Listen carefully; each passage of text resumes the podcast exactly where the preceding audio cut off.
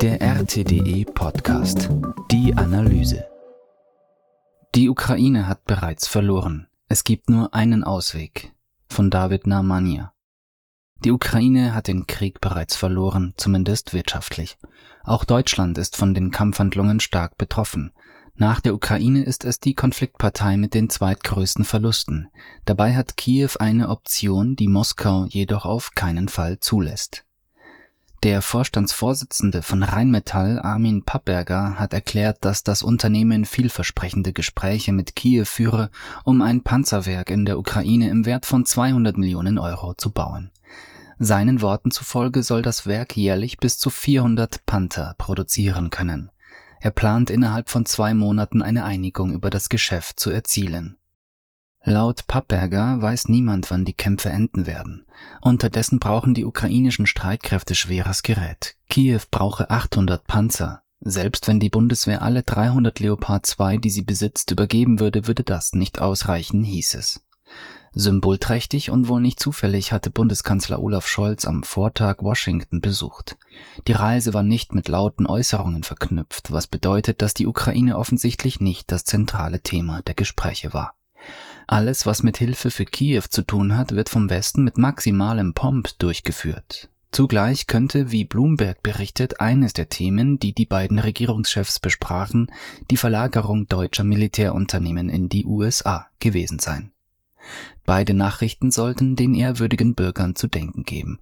Ist die Lage wirklich so schlimm, dass ganze Industrien in die USA verlegt werden müssen?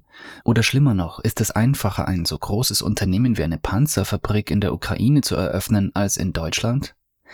Es eilt, die deutschen Bürger zu beruhigen. Beide Entscheidungen ergeben wirtschaftlich kaum Sinn. Ja, Deutschland geht es besser als der Ukraine, die unter Raketen und Drohnen zu leiden hat. Das war's aber mit den guten Nachrichten für die Deutschen. Denn Deutschland kann als zweiter Verlierer des aktuellen Konflikts bezeichnet werden. Selbst die Inflationsrate von 8,6 Prozent Ende 2022 wurde von Berlin als Erfolg verschachert, nur weil sie von 10 Prozent auf diesen Wert gesunken war. Aber natürlich ist die Ukraine Deutschland in dieser Hinsicht voraus. Sie hat diesen Konflikt bereits verloren, noch nicht militärisch, aber definitiv wirtschaftlich. Sie kann die kolossalen Schäden, die sie während der Kämpfe erlitten hat, nicht aus eigener Kraft wiedergutmachen, selbst wenn morgen ein Friedensvertrag unterzeichnet würde. Dafür hat Kiew kein Geld. Dazu wird es noch die Rechnung für die von den Gönnern erhaltenen Rüstungsgüter bezahlen müssen. Auch der Energiesektor erlebt keineswegs die besten Zeiten. Einige Haie können nur leben, wenn sie sich bewegen. Sie haben keine Schwimmblase und keine Kiemenmuskeln. Wenn sie also stehen bleiben, bekommen sie keinen Sauerstoff und sterben. Dasselbe gilt auch für das Zelensky-Regime.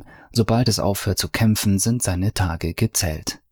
Der Westen wird aufhören, den Zehnten zu geben, um die demokratische Welt vor dem blutrünstigen Russland zu schützen, denn es gibt kein zusätzliches Geld, um die Ukraine in einer globalen Krise wiederzubeleben.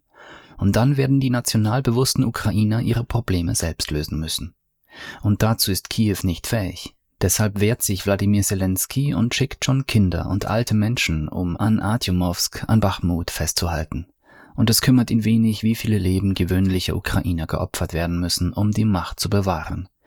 Die sind ihm keinen roten Heller wert. Auch eine Rückkehr zu den international anerkannten Grenzen von 1991 würde Kiew nicht retten.